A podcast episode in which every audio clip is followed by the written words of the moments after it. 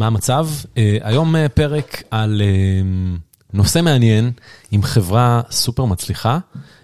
תכף נבין עד כמה היא מצליחה, מה מצבה וכולי, אתם יודעים, תקופה הזו בכל זאת מאתגרת לכולנו, אבל לפני שנגיד שלום לאורח שלנו, נזכיר לכם שיש לנו נותני חסות מדהימים, הפרק הזה, בחסות קולמקס פרו. אה, שמאפשרת מסחר ישיר ועצמאי בבורסה האמריקנית עם עמלות מסחר מהנמוכות בשוק. אה, למשל, עסקה של 400 מניות תעלה רק 2.5 דולר בלי קשר לשווי העסקה, קולמקס פרו. גם מאפשרת להשתתף אה, בהנפקות במחיר חיתום ועוד המון המון דברים שאפשר, שאפשר לעשות איתם. ולסיום, יש גם הטבת הצטרפות למאזיני 30 דקות הפחות. מניית אמזון במתנה והחזר עמלות של עד 100 דולר לשלושה חודשים. כל מה שאתם אה, צריכים לעשות זה פשוט לחייג כוכבית 6421 לכל מקס פרו, והחבר'ה שם אה, מאוד ישמחו לדבר איתכם ולהסביר לכם אה, בכלל איך לעבוד איתם, כוכבית 6421. לפני שנתחיל, נזכיר לכם גם את שיתוף הפעולה שלנו עם כלכליסט, גם הפרק הזה. מופיע באתר כלכליסט, אז מוזמנים אה, להציץ שם. אה, בואו נשים מוזיקה ונתחיל את הפרק.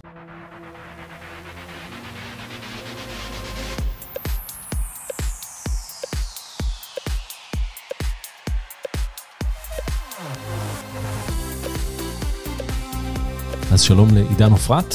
שלום אבי. מה המצב? תודה שהזמנת אותי. תודה שבאת. אה, אחד המייסדים וסמנכ"ל המוצר, נכון? של Fireblocks? נכון. יפה. מה זה Fireblocks? אה, אז Fireblocks זה חברה ישראלית, mm-hmm. בת אה, עוד מעט שש שנים. אוקיי. Okay. ואנחנו בעצם פיתחנו פלטפורמה שמאפשרת לארגונים לנהל את פעילות הנכסים הדיגיטליים שלהם, mm-hmm. ולבנות שירותים שמבוססים על נכסים דיגיטליים. Mm-hmm. וכשאני אומר נכסים דיגיטליים, הכוונה לנכסים, מטבעות ונכסים מסוגים אחרים. שהם מבוססים על טכנולוגיית בלוקצ'יין. אוקיי, ואפשר לומר שאתם אחת החברות הכי מצליחות בארץ בתחום הזה של אה, בלוקצ'יין. בשיא שלכם, לפי פרסומים זרים, שווים 8 מיליארד דולר, נכון? כמה נכון. כסף גייסתם? גייסנו בערך מיליארד דולר. בערך מיליארד דולר, בשש שנים. נכון. למה צריך כל כך הרבה כסף? מה קורה? אז אה, קודם כל, מדובר בתחום שהוא חדש, פורץ דרך, mm-hmm. ובעצם אנחנו בונים תשתיות כמעט מאפס אה, עבור המערכת הפיננסית. אוקיי. Okay. והדבר הזה עולה כסף, וגייסנו גם הרבה כסף כדי שנוכל בעצם להתקיים הרבה שנים קדימה, ונוכל mm-hmm. להבטיח ללקוחות שלנו ולשותפים שלנו שיש להם פרטנר לעבוד איתם, לעבוד איתו בעצם. אז אתם בעצם... אתה יודע, בתקופת הבהלה לזהב, אה, דיברו על זה שהכי טוב זה להשקיע במי שמייצר את עטי החפירה, ולא בצוותים שמחפשים זהב. אז אתם סוג של חברה שמאפשרת את התשתית של אה, מה שדובר עליו כמהפכה של עולם הבלוקצ'יין לפני כמה שנים, אה, נכון? נכון, אמת. בעצם אנחנו מייצרים תשתית ש... היא בעצם לא תלויה אה, באיזה זהב אתה מוצא, כן? Mm-hmm. אנחנו בעצם אה, מייצרים אה, את מה שאתה קורא לו היטי החפירה לכל מתאר שימוש שיש על הבלוקצ'יין. אז המתאר שימוש שכולם מכירים, ורוב המאזינים, אני מניח, כשהם מדברים על בלוקצ'יין או שומעים על בלוקצ'יין, mm-hmm. אז הקונוטציה שלהם זה ביטקוין, כן. אבל העולם הזה הוא הרבה יותר מביטקוין. לצורך העניין, כבר היום, הנכס שהוא מעבר הכי הרבה על הבלוקצ'יין, mm-hmm. הרבה אנשים שתשאל אותם יגידו ביטקוין. כן. לא, זה לא ביטקוין, זה דולר. דולר הוא הנכס שהוא מעבר היום הכי הרבה על הבלוקצ'יין.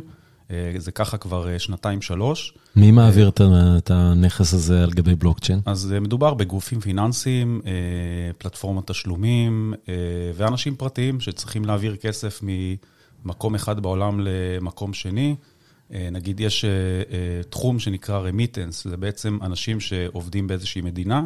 זרה, וצריכים לשלוח כסף חזרה למשפחה שלהם. כן. והמשפחה שלהם, אם היא נמצאת בפיליפינים, או נמצאת באיזושהי מדינת עולם שלישי, לא תמיד למשפחה שלהם יש אפילו חשבון בנק, כן. והדרך היחידה, היעילה והזולה להעביר בעצם כסף חזרה למשפחה, זה באמצעות בלוקצ'יין. אז למה להעביר את זה בבלוקצ'יין ולא בדרכים שקיימות כבר, לא יודע מה, הרבה שנים, והוכיחו את עצמם, זה גם במחשב, הכל בסדר, מאשרים, מתקשרים אליי, אני נותן איזה קוד והתשלום עובר. אז אה, זה לא אה, עובד אה, כזה טוב, תמיד. Mm-hmm. אה, אם ניסית להעביר אה, כסף מחשבון בנק בישראל, נגיד, לחשבון בנק בארצות הברית. אני עושה את זה הפוך הרבה, אה, כן. ואתה עושה את זה אולי הפוך.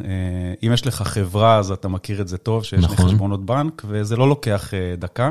כן. זה גם לא לוקח יום, ולפעמים זה לוקח שלושה ימים. למה? וזה לוקח הרבה זמן, כי מדובר בעצם במערכת שהיא מה שנקרא fragmented, זה מערכת שאין מערכת אחת שמעבירה את כל התשלומים בעולם. Mm-hmm. זה עובר דרך הרבה מאוד גופים, אנשים לא מכירים את זה, אבל יש בעצם אה, חשבון בנק בישראל, שבסוף צריך לעבוד עם אה, איזשהו אה, בנק אמריקאי, והבנק האמריקאי הזה צריך להעביר את זה לבנק אמריקאי אחר. וכל הטכנולוגיה הזאת היא, היא מאוד מאוד פרימיטיבית. לפעמים מדובר ממש במערכות שקיימות כבר 40 שנה.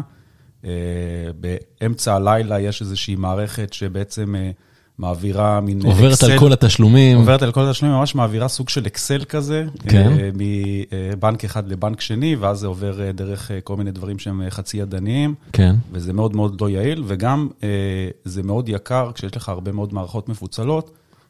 בעצם לאכוף רגולציה, לדעת מי העביר כסף למי. תחשוב, אם אתה צריך להעביר עכשיו כסף, והוא עובר דרך כל כך הרבה גופים, מישהו צריך לדעת מאיפה הכסף הזה עבר ולאן הוא עובר, ולוודא שבעצם כל הגופים האלה יודעים בעצם איך הכסף עבר, וזה מאוד מאוד לא יעיל, ואז זה לוקח הרבה זמן. ובין ישראל לארה"ב זה נגיד שלושה ימים או חמישה ימים. Mm-hmm. להעביר כסף לסין, להעביר כסף מדובאי, אם אתה עובד בדובאי ואתה צריך להעביר כסף חזרה למשפחה שלך בפיליפינים או בתאילנד, זה לוקח הרבה יותר זמן, לפעמים הכסף גם לא עובר. אז מה, איך אתם מייעלים את, ה, את הדבר הזה?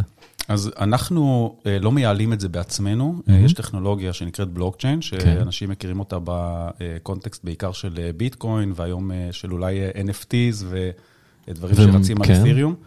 הבשורה בטכנולוגיה הזאת, שזה בעצם איזושהי שכבה מעל האינטרנט, שמאפשרת באותה קלות שאתה מעביר היום וידאו, קובץ, הודעה למישהו אחר בעולם, להעביר כל דבר שיש בו ערך. אז זה יכול להיות מטבע, זה יכול להיות נכס אחר. היום מדברים על דברים אחרים כמו ניירות ערך, כרטיסי טיסה, כרטיסים להופעה, אתה קונה כרטיס להופעה היום, להעביר את הכרטיס הזה למישהו אחר בעולם ולדעת שהעברת ממש ממש את אותו כרטיס בצורה דיגיטלית למישהו אחר, כן. זה משהו שאי אפשר לעשות היום מחוץ לבלוקצ'יין בצורה קלה. אוקיי, אז תכף נחזור לדבר אה, אולי יותר על הטכנולוגיה, קצת עליך, איך התגלגלת לעולם הזה של אה, בלוקצ'יין ואיך הגעתם להקים את אה, Fireblocks. אוקיי, okay, אז uh, אני אתחיל uh, ככה הרבה אחורה. Okay. כן. Uh, בקורות חיים שלי, uh, נראה שהקריירה שלי התחילה בצבא, הייתי ב-81, כן. uh, יחידה טכנולוגית, uh, בתחום שהיום קוראים לו סייבר. אז דרך אגב עוד לא קראו לו סייבר. איך קראו לו? קראו לו, היו לו כל מיני שמות, דאטה וכל מיני שמות עוד לפני שהבינו בכלל איך קוראים לדבר הזה. כן. אבל הקריירה שלי לא התחילה שם, לפחות לא בצורה רשמית. התחלתי לכתוב קוד הרבה לפני, בעצם בגיל 10. אני לא מגיע מבית שיש בו איזשהו רקע טכנולוגי, אף אחד סביבי לא עבד בעולם התוכנה. אז מה, מה גרם לך לכתוב קוד? אז, אז בגיל שמונה, אחי הגדול, ניר, הוא היה, זה היה בן 13, הוא למד BASIC, והוא ניסה גם לגרום לי בעצם לתכנת ב BASIC. אני חושב שזו שפה שהיום אף אחד בכלל כבר לא מכיר. חוץ מאנשים קשישים כמונו. כן, כן, חוץ מאנשים שנולדו עד שנות ה-80. כן. וזה לא עבד, הוא ניסה וניסה, וככל שהוא ניסה יותר רציתי פחות, והייתי ילד בן שמונה, רציתי לשחק כדורגל למטה עם החברים, כן, ולא הבנתי מה זה. או לגו, או משהו. או לגו, ובמחשב משחקים, מה עושים? נכון. משחקים במשחקים. ברור. וזה לא עבד, והוא התייאש מתישהו, ואז שנתיים אחרי זה, חבר טוב אמר לי, זה היה בעצם בין כיתה ד' לכיתה ה', הוא אמר, אני הולך לאיזושהי קייטנה בחופש, קייטנה בטכניון, אני במקור מהקריות, אז mm-hmm. הטכניון זה היה כזה יחסית קרוב, לקייטנה שמלמדים שם רובוטיקה ולתכנת בפסקל. לא הבנתי מה זה, ונסעתי עם אמא שלי לראות מה זה, ואמרתי לה, לא, בא לי לשחק עם חברים כדורגל וכדורסל, לא רוצה קייטנה כזאת בטכניון. כן. ואז הוא בא אליי אחרי שבועיים, והוא הראה לי מה הוא עשה. וזה הדהים אותי, פתאום ראיתי שבמקום לשחק במחשב, אתה יכול לפתח בעצמך משהו שאתה יכול לשחק איתו. אתה יכול ליצור משהו מאפס, זה היה משהו מאוד מאוד פרימיטיבי כזה, אבל הוא הראה לי איזה סוג של משחק כזה פשוט שהוא תכנת שם, mm-hmm. וזה הדליק אותי. עדיין לא רציתי ללכת לקייטנה, אז ביקשתי מאבא שלי שיקנה לי ספר ללימוד פסקל. אני זוכר עדיין את הספר, ספר של הוצאת עודמי, שהייתה מאוד מאוד, זה היה דרך מאוד פשוטה ללמד ילדים בני עשר איך לתכנת בפסקל. ונשבתי בקסם הזה של תוכנה. למדתי פסקל, שנתיים אחרי זה גם ביקשתי ממנו לתת לי ספר שמלמד C ואסמבלי, ובגיל 15 בעצם אז התחיל לפרוץ כזה האינטרנט, אז זה מסגיר כזה קצת את הגיל שלי, אז כן. אה, ואז למדתי JavaScript ו-HTML, והתחלתי לפתח אתרים, והתחלתי גם אה, להרוויח מזה כסף. מה, בתור אה, נותן שירותים לאנשים שרצו אתר? כן, כן. כתיכוניסט. הייתה חנות, אה, חנות מוזיקה שרצתה להקים אתר כזה עם איזשהו תהליך checkout פשוט כזה, ופיתחתי להם את האתר. אה, פיתחתי עוד לפני זה, ה paycheck הראשון שלי קיבלתי אותו בגיל 12. זה היה נראה לי המון כסף, זה היה כנראה בטח איזה 500 שקל, אני יודע. זה מלא הרבה- כסף, זה מלא מה? כסף לילד בן עזוב, 12. בגיל 12 בשנות ה-90, אני מניח. בשנות ה-90 המוקדמות. המוקדמות. וזה ים היה כסף. אה, בחופש הגדול, אה, ב- הב- בבית ספר, בעצם הייתה להם אה, מין מגמת רובוטיקה, מהמם. והם רצו מישהו שיפתח ספריית קוד שמאפשרת בפסקל להזיז את הרובוטים. ואני פיתחתי את זה. רובוטים פיזיים. רובוטים פיזיים, כן. מהמם. ופיתחתי ספריית קוד, אני לא חושב שהרבה אנשים מכירים את זה, אבל קיבלתי פייצ'ק אה, ראשון בגיל 12, ממי? מהבית ספר. מהבית ספר. כן, וואו. והם אה, נתנו לי את זה, וזהו, זה היה בעצם תחילת הקריירה הכסף? שלי. לא זוכר. אה, נתת לאבא, אימא? בטח נתתי לאבא ואימא, או קניתי עם זה בטח איזה... איזה...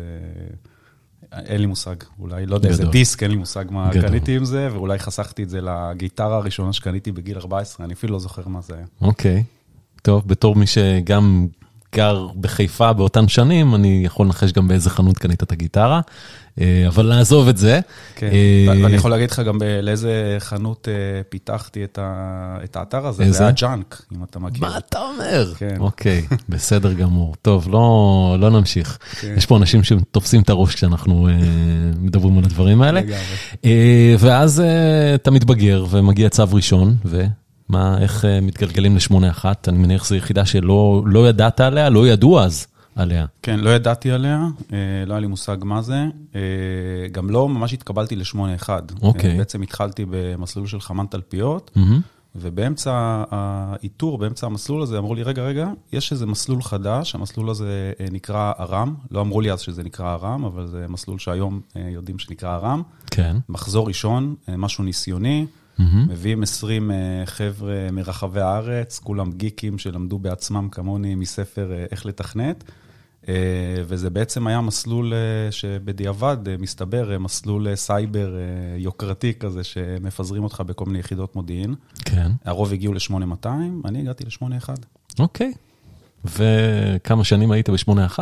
אז הייתי ב-81 אה, חמש וחצי שנים. אה, קצת יותר, כי הייתי קצין והייתי אה, בקבע, ובעצם באיזשהו שלב ממש ניהלתי את כל, כל הפעילות שם. זאת אומרת, הייתי כזה מין ראש קבוצה שניהל את כל פעילות הסייבר שם. אוקיי. אה, טוב, עד כה נשמע מסלול קלאסי של אה, איש הייטק אה, ישראלי. לגמרי. אז איך, אה, מה העבודה הראשונה אחרי הצבא? אז אחרי הצבא, העבודה הראשונה שלי הייתה בחברה בשם C4 Security, גם uh, באופן לא מפתיע של אנשים שיצאו מאותם uh, אזורים. Uh, בעצם uh, סטארט-אפ שהתמחה במה שנקרא IoT Security, שזה הבטחה של uh, כל מיני מערכות uh, בקרה על מפעלים ותחנות uh, חשמל וכל מיני דברים כאלה. מהמם. ב-2011 נרכשנו על ידי אלביט, ואז אה, בעצם אה, קיימתי את ההבטחה של אבא שלי, שהוא רצה שאני אעבוד באלביט, כי הוא הכיר שתי חברות, אלביט ורפאל, והוא רצה כן, שאני אעבוד. באחת מהן, כי כן. בחיפה זה, באותה נכון. תקופה זה היה שתי חברות שכולם הכירו שזה נכון. חברות טכנולוגיה. אה, הייתי שם שנה, ואז בעצם אחרי איזה בערך עשר שנים באזורים של הסייבר, החלטתי שאני רוצה לעשות איזשהו שינוי כיוון ולעשות כזה טוב לעולם, והקמתי סטארט-אפ בעולם של אנרגיה סולארית. מה אתה אומר?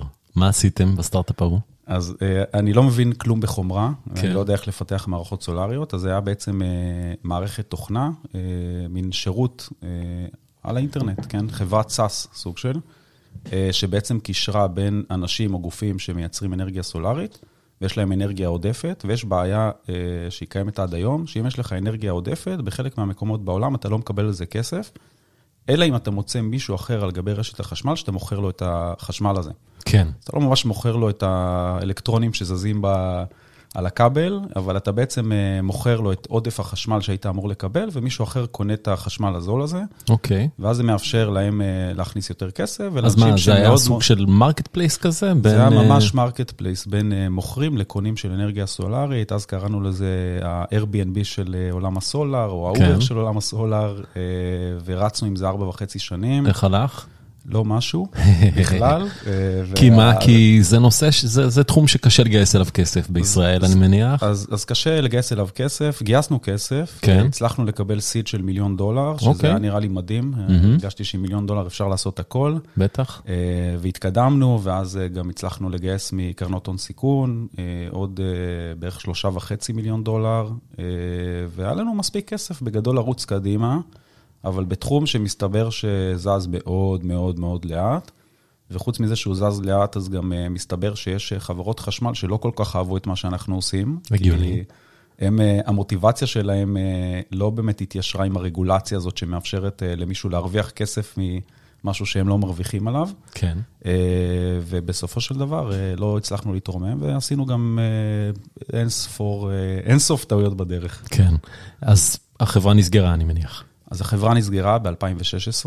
אוקיי. ואז... אה, מה עושים? חותמים אבטלה? מה מה אז- קורה? אז, אז חשבתי שאני אחתום אבטלה ואני אלך לנוח, ואני ככה איזה תקופה לא אעשה כלום. אה. אה, בכל. זאת, היה לך 500 שקל מגיל 12, שהיית יכול עכשיו... אה, כן, כן, היה לי 500 שקל מגיל 12, וגם לא משכתי משכורת איזה תקופה. זה כן. חשוב להגיד שלפעמים. בסטארט-אפים שלא הולכים, אתה הראשונים שסופגים נכון. את זה ובעצם לא מושכים משכורת, זה הפאונדרים.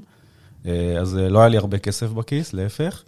אה, אבל שבועיים אחרי זה מצאתי את עצמי אחרי מנוחה קצרה, כבר מתחיל להיפגש עם אנשים בשביל לנסות בעצם להרים את הרעיון הבא, הבנתי שהחיידק הזה לא, לא יורד ממני. אה, ואז בעצם, לא- שם לא התחיל ה Fireblocks, אבל זה התגלגל בסוף להיות Fireblocks. פיתחתי בגראז' עם עוד שותף מערכת בכלל בעולם של marketing automation, ואחד הלקוחות שנפגשתי איתם, אה, זה היה השותף שלי היום, מיכאל שאולוב, הוא אז עבד ב Check Point. מהמם. הכרתי אותו כבר הרבה שנים אה, לפני זה, ושאלתי אותו אם אה, יש מצב ש Check Point ירצו לקנות את הדבר הזה, והוא אמר לי שכן, זה בדיוק פותר להם איזושהי בעיה. מה זאת אומרת marketing automation? איזה סוג של אוטומציה עשיתם ל- אז, לשיווק? אז בעצם זה בעולם שנקרא אה, Account-Based Marketing, אוקיי. אה, שבעצם מאפשר אה, לטרגט בצורה יותר טובה אה, פרסונות בארגון, ובעצם לעשות איזושהי אוטומציה סביב השיווק אה, עבורם. מהמם. אה, והוא אמר שהם צריכים את זה, אבל תוך כדי השיחות הבנתי שאני לא רוצה לעשות את זה, והוא התחיל לספר לי על blockchain security ועל אה, זה שיש בעיה קשה בעולם הקריפטו, אה, שהוא חוקר אותה, ונראה לו שיש הזדמנות ענקית שם, ואז עזבתי את כל מה שעשיתי, ואמרתי לו, תשמע, זה נשמע לי הזדמנות הרבה הרבה יותר טובה, בואו נחבור ביחד. שכח מזה. כן, כן, ופשוט אמרתי, הוא ביטל את ה-purchase order של צ'ק פוינט, השנה אה, הייתה 2000 ו? 2017. 2017. ובלוקצ'יין רק מתחיל, אה, מתחילים לדבר עליו, מתחיל להיות כזה חם, כמו שמוביליטי היה אז מאוד מאוד חם, אה, ויצאתם לדרך, ומה מה עושים? איך יוצאים לדרך? אז בלוקצ'יין באמת נהיה מאוד מאוד חם. מה זה חם? כל אחד שמבין קצת במחשבים וטכנולוגיה, הייתה לו איזה דודה שהתקשרה אליו ושאלה אותו איך קונים ביטקוין. כן. אה, או איך קוראים ביטקוין, או איך קוראים ביטקוין, או איך מרוויחים כסף בגדול מקריפטו וביטקוין, ואני כן. בגדול אמרתי לאנשים, אל תתקרבו לזה, אתם כן. אה, בסוף אה, תאכלו אותה אם לא תעשו את זה כמו שצריך. ובעצם הייתה עוד קבוצה שמאוד מאוד עניין אותה ביטקוין, שזה היה האקרים מצפון קוריאה, שגנבו הרבה מאוד כסף מבורסות בדרום קוריאה. אה, ואז הבנו שיש פה הזדמנות אמיתית בעולם שהיה נראה לנו שזה באמת הולך להיות המהפכה הבאה, אה, אולי אחרי האינטרנט, שהולכת להחליף את כל העולם הפיננסי, אבל יש שם בעיה מאוד מאוד קשה מבחינת security. כן. אה, ועשינו, אה, הכל by the book, הלכנו ונפגשנו עם לקוחות פוטנציאליים ועם שחקנים בשוק, וניסינו להבין מה הבעיות שלהם. מי זה, מי, מי זה השחקנים בשוק שפגשתם? אז קודם כל, הבנו שאנחנו לא רוצים להיות חברה שפונה ל consumers, אנחנו מהמם. רוצים להיות uh, B2B, uh, אנחנו רוצים uh, לעשות Enterprise uh, Sales, ואני כן הבנתי שאני רוצה לעשות uh, חברת SaaS, אבל חברת SaaS B2B. כן. Uh, ככה זה קצת לקחים uh, מהסטארט-אפ הקודם שלי, שהוא היה ל consumers, כן. והבנתי שזה מאוד מאוד מוכר. קשה לעשות uh, סטארט-אפ הסיפור מוכר. ל consumers. Uh, בטח מישראל.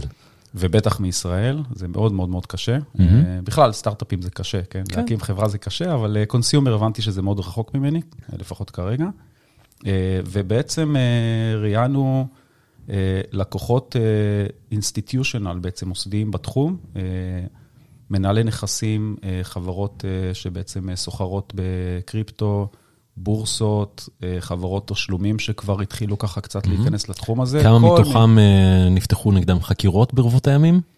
אה, ברובם לא, אוקיי. אה, באופן מפתיע. טוב. כן, דווקא רובם לא. אה, אוקיי. קרה משהו אחר, שרובם נסגרו בעצם אה, תוך כן. שנה, ואני עוד מעט אולי אגע בזה. ובעצם ראיינו אותם, והבנו שהבעיה היא הרבה יותר מסקיוריטי. בעצם יש להם בכלל בעיה שאין להם תשתית לנהל כמו שצריך בעצם אה, נכסים דיגיטליים. אז באותה תקופה, מן הסתם, זה היה בעיקר קריפטו, ביטקוין וכאלה. ואין להם תשתית טובה לעשות את זה. כל אחד אה, בעצם מפתח לעצמו כזה את הפתרון בגראז'. אה, והבנו שיש פה הזדמנות לפתח מערכת שהיא לא רק מין מוצר security, אלא ממש תשתית שלמה שנותנת להם להיכנס בבוקר ולנהל עדיין בצורה מאוד בטוחה את כל פעילות הנכסים הדיגיטליים שלהם. אז, אז רציתם להיות חברת סייבר לעולם הבלוקצ'יין, ואז עברתם לחברת תשתיות בכלל. בדיוק. תשתיות טכנולוגיות לעולם הזה. אה, מתי הרגשתם שעליתם פה על משהו ואפשר להתחיל אה, לפגוש משקיעים? אז אה, אני הבנתי שעד שאני לא מקבל ולידציה ממש ממש חזקה, ועשרות לקוחות אומרים לי, כן, אני רוצה את זה ואני מוכן לשלם על זה, אני כן. לא מוכן לקחת כסף ממשקיעים. שיעור אה, חשוב, שלומדים אחרי. סטארט-אפ ראשון פחות מוצלח. כן, כן, וזה מאוד מאוד חשוב. לא רציתי, הבנתי שלקבל כסף ממשקיעים זה לא קל. דרך אגב, בעולם הקריפטו זה בכלל לא היה קל. אה, הגענו, גם אחרי ולידציה, והרבה לא רצו אה, לתת לנו כסף, כי הם פחדו מהעולם הזה, אבל הבנתי שאני גם לא רוצה את הדבר ההפוך, לקבל כסף, ואז להבין שבעצם אין לי רעיון אה, טוב ב, ביד. כן. אז עשינו ולידציה. מתי הבנו את זה? אחרי כמה עשרות לקוחות כאלה שנפגשנו איתם, הראינו להם כבר אה, מוקאפים של המוצר, איך זה נראה, איך זה הולך לעבוד, ובגדול קיבלנו אה, באופן מפתיע, מיכאל אמר לי, תשמע, זה פשוט לא הגיוני, אף פעם לא ראיתי דבר כזה, אני כבר לא בטוח אם אני רוצה, אם אני מאמין לזה, אבל כולם אומרים שהם צריכים את זה. אמרתי לו, כנראה הם אומרים את זה, הם כנראה צריכים את זה, בואו נגייס על זה כסף. וגייסנו על זה כסף. מי אחרי- מי הראשונים שרשמו לכם צ'ק? אז הראשונים זה היה גילי רענן. אה, קרן אה, סייבר סטארטס. אה, אני תמיד אומר, הוא המשוגע הראשון שהסכים לתת לנו כסף, כשהרבה אחרים לא הסכימו לתת כסף, כי כן. הם פשוט לא רצו לגעת במה שקשור לקריפטו. מה הדליק אותו? אז הדליק אותו אה, בעיקר הצוות. אה, הוא אומר שהוא תמיד משקיע בצוותים ופחות ברעיונות, אבל אני חושב שכן הצלחנו גם לשכנע אותו שמדובר פה ב- באמת במהפכה ומשהו שהולך להיות מאוד מאוד גדול. כן. אז כמה גייסתם בשלב הראשון? אז גייסנו בשלב הראשון אה, בערך אה, 4 מיליון דולר. כן. אוקיי, נשמע אחלה. כן, מספיק כסף להתחיל. כן. אה, ומתי, תוך כמה זמן היה לכם מוצר שיכולתם לגבות עליו כסף? מאוד מאוד מהר. Mm-hmm. גייסנו כסף אה, ביוני 2018, כן. אה, ביולי... אה, אז רצתם איזה שנה ככה, פלוס מינוס, עד, ש... עד שהכסף היה בבנק. בערך חצי שנה. חצי שנה. חצי שנה אוקיי. בערך טיילנו, גם uh, קצת הסתובבנו מסביב לעולם. מיכאל כבר עבר אז לניו יורק, mm-hmm. לא בעקבות הסטארט-אפ, בעקבות uh, משהו של אשתו, uh, ונפגשנו עם לקוחות בשוויץ. בשוויץ, באפריל 2018, אני זוכר, זה היה כזה האפיפני, הבנו שיש פה משהו מאוד מאוד גדול ביד, אחרי שנפגשנו גם עם חברות קריפטו וגם עם בנקים. הגעתם לצוג? אה, הגענו לצוג, בירת הקריפטו כן, של- ל- לעמק הקריפטו, כן. אה, וזה באמת הייתה חוויה אה, מדהימה. זאת אומרת, אחרי יומיים של אה, סיבובים שם, הבנו שיש לנו משהו מאוד מאוד גדול ביד, אה, ואז גייסנו, כמו שאמרתי, חודשיים אחרי זה כסף מגילי. אה, ביולי אה, התחלנו לגייס את העובדים שלנו, ובדצמבר, שזה בגדול חמישה חודשים אחרי זה, כבר היה לנו מוצר אה, מקצה לקצה ביד. ומי הראשון, מי היה הלקוח הראשון שככה השתמש? אז על הלקוחות הראשונים, השניים הראשונים זה היו אה, שתי, בעצם שתי חברות מסחר, זה מה שנקרא OTC desk או trading desk בארצות הברית, מאוד Mhm. מאוד גדולים בעולם הקריפטו, ג'נסיס וגלקסי, אוקיי. אה, והצלחנו לשכנע אותם, והם באמת היו הכי גדולים, אה, והבנו שאם אנחנו מצליחים לשכנע אותם והם מוכנים אה, להוציא כסף מהכיס, אז... אה, אז יש לכם אחלה לוגוים. אז יש לנו אחלה לוגויים, אבל חשוב להגיד שבזמן הוולידציה רשמנו לעצמנו הרבה מאוד שומות של אה, לקוחות שאנחנו יכולים לחזור אליהם בזמן שיהיה לנו מוצר, ו-80% מהם בעצם אה, סגרו את הבסטה עד שהיה לנו מוצר. וואו. אה, אז בואו ניקח את השיחה קצת קדימה. היום אתם חברה שגייסה מיליארד דולר, נכון? בערך, כמה עובדים? כן. אה, מעל 650 עובדים, כמה מתוכם בארץ? מתוכם בערך אה, 350 בארץ. וישראל, אני מניח, קלאסי זה המוצר וה... והטכנולוגיה. כן, אז אה, בעיקר הדברים שהם יותר טכנולוגיים, mm-hmm. זה מוצר, פיתוח, ובעצם כל התמיכה הטכנית, או המרכז של התמיכה הטכנית, יש לנו תמיכה טכנית בכל העולם, אבל המרכז של התמיכה הטכנית נמצא בארץ. ואתה מנהל את ה site הישראלי? ואני מנהל את ה site הישראלי. אוקיי, מה... אה, עדיין שווים את הסכום שאמרנו בתחילת הפרק? 8 מיליארד דולר? אה, אני מאמין שכן. אתה יודע, כן. אנחנו לא חברה ציבורית, כן? אז אתה לא יכול להסתכל בבורסה ולראות כמה אנחנו שווים. אה, אנחנו שווים אה, כמה מיליארדים טובים אם היום יהיה משקיע שירצה להיכנס, אז אני מאמין שאנחנו קרובים לסכום הזה. שזה מתבסס על הכנסות של כמה? אז אנחנו לא אומרים את ההכנסות שלנו. שנה שעברה פרסמנו שחצינו את ה-100 מיליון דולר. אוקיי. אני יכול להגיד לך שההכנסות שלנו גדלו מאז. אוקיי. ומתישהו נפרסם שוב. אוקיי. 101 מיליון דולר. אה, לא, אה, יותר מזה. צפונה. אה, צפונה. אוקיי. אנחנו מכניסים טוב, אבל צפונה מזה. אז בשנת 2017-2018 באמת היה הייפ גדול סביב עולם הבלוקצ'יין, שדי התפוגג, אפשר לומר, הרבה מאוד חברות שגם תוך כדי התהליך של הוולידציה שלכם נעלמו, המון שערוריות שקשורות בעולם הזה. איך זה השפיע עליכם? ב-2018 או, ב... או מה שקרה לפני? מה שקרה שנים? לפני, ב- ב- ממש בשנים, חודשים האחרונים. אוקיי. האחרונות. כן, אז... אז חודשים uh... האחרונים, שנים האחרונות, כן. כן, אז, אז באמת לפני שנה שוק הקריפטו, בעקבות כמה אירועים שקרו, כן. התחיל לצנוח. זה היה בעצם שילוב של כמה דברים, גם רגולציה בארצות הברית, אבל גם אירוע אחד מקונן, שזה בעצם היה הקריסה של בורסה בשם FTX. Mm-hmm. חשוב להגיד שעכשיו אה, הקריפטו חזר לרמה שלו מלפני זה, כן? אה, ביטקוין נמצא עכשיו ב-42,000, שזה המחיר שלו שהיה באמצע 2012, אז נראה שהשוק מתאושש חזרה. Mm-hmm. אבל באמת הייתה שנה שהייתה בה ירידה, אה, ואחד הדברים המעניינים שקרו שם זה באמת הקריסה של בורסה בשם FTX.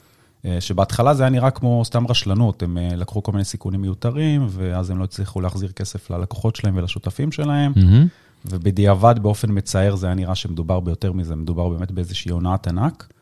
אה, ודי היה ברור שצריך רגולציה בתחום הזה. אה, כבר היה ברור לפני זה, אבל אני חושב שזה הדגיש את זה שצריך רגולציה בתחום. אני חושב שכמו כל טכנולוגיה, כן, מדברים היום גם על בינה מלאכותית, על AI, על זה שזו הזדמנות מדהימה והולכת לשנות את העולם, אבל צריך שם רגולציה. בכל טכנולוגיה, בסוף, אה, שפורצת דרך, שיכולה לשנות את העולם, יש בסוף גם סכנות. אה, וגם בבלוקצ'יין יש סכנות, וצריך לפתור את זה עם רגולציה ועם טכנולוגיה יותר טובה. כן, אה, זו אחת הסיבות שהייתם צריכים לקצץ קצת בהוצאות של החברה, לשחרר חמישה אחוז מכוח האדם? כן, שחררנו וגייסנו, בינתיים mm-hmm. גדלנו. גדלתם מאז. גדלנו מאז, כן. אוקיי. שחררנו, ואחרי זה, בעצם היינו צריכים לעשות איזשהו, זה פחות היה קיצוץ, זה היה יותר איזשהו שינוי כיוון. אוקיי. שכבר החלטנו עליו לפני שנתיים. הבנו מ-day one, אבל לפני שנתיים בעצם זה, זה היה כבר יותר ברור, שאנחנו צריכים לגוון את הפעילות שלנו, כי בעצם העתיד של עולם הבלוקצ'יין לא נמצא רק בביטקוין ובקריפטו, יש שימושים חדשים, תשלומים ומסחר בניירות ערך, וכל מיני שימושים שהם חצי פיננסיים. Mm-hmm. יש פרויקטים היום שבעצם מדברים על loyalty points שרצים על הבלוקצ'יין, ויש הרבה מאוד שימושים חדשים. ובעצם לפני שנתיים אה, התחלנו את זה על ידי רכישה של חברה בשם, בשם אה, First Digital, שהיא מתמחה בעולם התשלומים בבלוקצ'יין, אה, ולפני חצי שנה קנינו עוד חברה, שבעצם היא עושה מה שנקרא טוקניזציה, שזה בעצם לאפשר לכל גוף להנפיק נכסים חדשים על הבלוקצ'יין. אז זה יכול להיות מטבעות שצמודים לדולר ולמטבעות פיאט אחרים, mm-hmm. זה יכול להיות ניירות ערך, זה יכול להיות כל דבר. אה, ובעצם הפעילות הזאת היא אה, נהייתה חלק הרבה יותר מרכזי מהפעילות שלנו בשנה האחרונה. והרבה מההכנסות שלנו בעצם החדשות בשנה האחרונה, היא בעצם נובעים מהשינוי כיוון הזה. אז זה איזשהו משהו שקרה בשנה האחרונה בפיירבלוקס, בעצם עשינו איזשהו גיוון של, ה, של הפעילות. אה, והחלק השני זה לראות בעצם איך מונים את ה-FTX הבא. כן. ויש לנו שם כל מיני דברים מעניינים שאנחנו עושים בתחום הזה.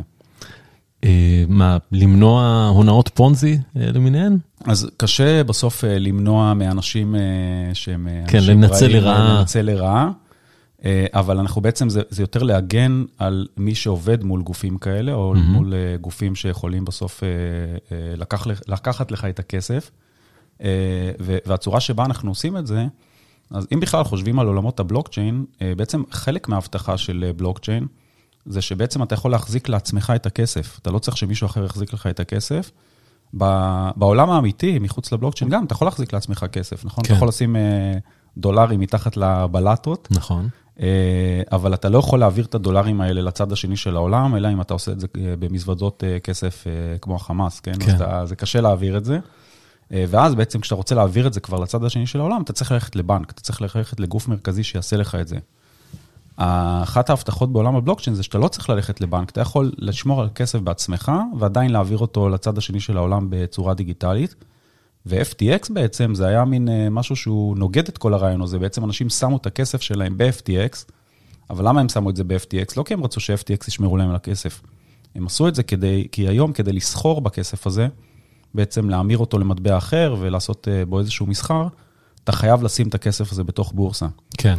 ואחד הדברים שאנחנו השקנו לאחרונה, זה בעצם את האפשרות של לקוחות שלנו, שהם מחזיקים את הכסף בעצמם, כי פיירבלוק זה בעצם פתרון שנותן לך להחזיק את הנכסים הדיגיטליים שלך בעצמך, מה שנקרא Self-Custody. אה, וכשאתה סוחר בבורסה, אתה לא צריך לשים את הכסף בבורסה, אתה עדיין נועל את הכסף אצלך, אה, והכסף הזה יכול להיסחר בבורסות שאנחנו עובדים איתן על הפתרון הזה. ואז אם הבורסה עשתה איזשהו משהו אה, זדוני, או אפילו רק רשלנות, כן, ואיבדה לך את הכסף, הם לא באמת איבדו לך את הכסף, הכסף עדיין נשמר אצלך. אה, תספר לי קצת אה, לקראת סיום על, על התקופה האחרונה, כי אי אפשר לברוח מזה, יש לכם 350 עובדים בישראל, אנחנו בתקופת מלחמה, איך, אה, איך מנהלים חברה כזו גדולה בתקופה אה, כזו? ברגישות. כן. אה, אני חושב שאחד הדברים, אה, אחד הדברים הראשונים שעשינו זה בעצם לראות איך אנחנו אה, ממשיכים את הפעילות של החברה בצורה שוטפת. מהמם. המזל שלנו היום זה שיש לנו 350 עובדים בישראל, ואני מאוד אוהב את העובדה שרוב העובדים שלנו בישראל, ו- ואני יכול להיות קרוב אליהם ולעבוד איתם. אבל אחד היתרונות שלנו זה שבעצם אנחנו כבר חברה גלובלית, יש לנו משרדים בכל העולם, בלונדון ובארצות הברית בכמה sites, ובסינגפור, ועכשיו גם באוסטרליה, כי קנינו חברה אוסטרלית. מהמם. והדבר הזה מאפשר לנו בעצם אה, להמשיך את העסקיות שלנו, בעצם את העסק שלנו מסביב לשעון. אה, והדבר הראשון שעשינו, ממש ביום הראשון של המלחמה, אה, זה להעביר חלק מהאחריות בעצם שיש בישראל, בעיקר בתחום של התמיכה הטכנית לשאר העולם, מהמם. ולאפשר בעצם לעשות שלנו- מה שנקרא. כן, כן, זה ממש רידנדנסי, ולאפשר ללקוחות שלנו אה, לקבל את אותה רמת שירות, אה, גם אם אה, בסוף האיש תמיכה בישראל אה, נקרא למילואים, ואנשים אצלנו נקראו למילואים. כמה, מה האחוז של המילואימניקים אצלכם? סדר גודל של 40 בהתחלה, עכשיו זה הצטמצם. מהמם. ככה זה... זה 40 נע כל במספר, פעם. לא 40 אחוז. לא 40 אחוז, כן. 40 במספר. 40 מתוך 350. כן, 40 מתוך 350, קצת אוקיי, יותר קצת מעל מ-10 מ-10%, אחוז. כן. אה, כן, אנשים שממש אה, חלק מהם אה, נכנסו לעזה. אה, והיינו צריכים בעצם למצוא פתרון לזה. ואז הדבר הבא שהיה זה בעצם לעזור לכל האנשים שנמצאים אה, בעצם אה, עדיין אה, בחברה ולא נקראו למילואים, אבל יש להם הרבה מאוד צרכים שונים, כן? מהצורך שלהם להתאושש נפשית.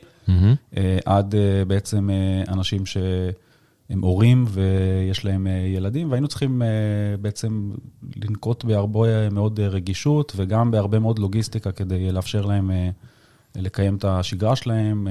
אני מאוד מאמין שאחד הדרכים בעצם אה, לחזור אה, בעצם אה, לשגרה ובעצם גם לעשות איזשהו ריקאברי מבחינת, מבחינה נפשית, זה בעצם לחזור לשגרה ולהמשיך מסכים. לעבוד. מסכים איתך לגמרי. וניסינו למצוא את כל הדרכים כדי לגרום לעובדים בעצם לחזור לעבוד. ואחד הדברים, גם אחד המסרים שלי לעובדים, זה היה שאנחנו נעשה כל דבר שאנחנו יכולים בשביל לאפשר להם בסוף לחזור לעצמם, גם מבחינת, גם מבחינה לוגיסטית וגם גם מבחינה נפשית. אה, אבל אחד הדברים החשובים אה, ברמה הלאומית ממש, אה, זה שפיירבלוק זה חברה, חברת טכנולוגיה, שבסופו של דבר היא חלק מאיזשהו מערך יותר גדול של חברות, שהם בסוף החמצן הכלכלי של המדינה. לגמרי. ואנחנו אמרנו להם שכדי, אפילו בשביל החוסן הלאומי והחוסן הכלכלי, מאוד מאוד חשוב שאנשים יחזרו כמה שיותר מהר לשגרה, ושהחברה תמשיך לתת בראש, מה שנקרא. מדהים, אז מה, מה התוכניות קדימה? מה, איפה אתם רואים את פיירבלוקס בשנים הקרובות? אה, ממשיכים לצמוח. אה, עכשיו נראה שיש אה, שוב מגמת אה, עלייה בקריפטו, אז אנחנו אה, ננצל אה, את זה. אה, אבל אני חושב שהדברים היותר מעניינים זה בעצם כל התחומים החדשים. אה, עולם התשלומים, כל השחקניות הגדולות בעולם התשלומים נכנסו לבלוקצ'יין בשנה האחרונה, ויזה ומאסטר קארד ופייפל ו-Worldpay, ורוב השמות שציינתי, נגיד, הם שותפים שלנו, לקוחות שלנו. וכל הבנקים הכי גדולים בעולם, אז יש לנו הרבה מאוד בנקים שאנחנו עובדים איתם, ובעצם המטרה זה להכניס את כל השימושים החדשים היותר מיינסטרימים לבלוקצ'יין, והרבה מאוד מהמרכז של מה שאנחנו עושים עכשיו זה זה, וזו תעשייה שהיא הרבה יותר גדולה מקריפטו, זו תעשייה של מאות טריליוני דולרים, שתעבור ככה בהדרגה לבלוקצ'יין, ואנחנו שם. מדהים.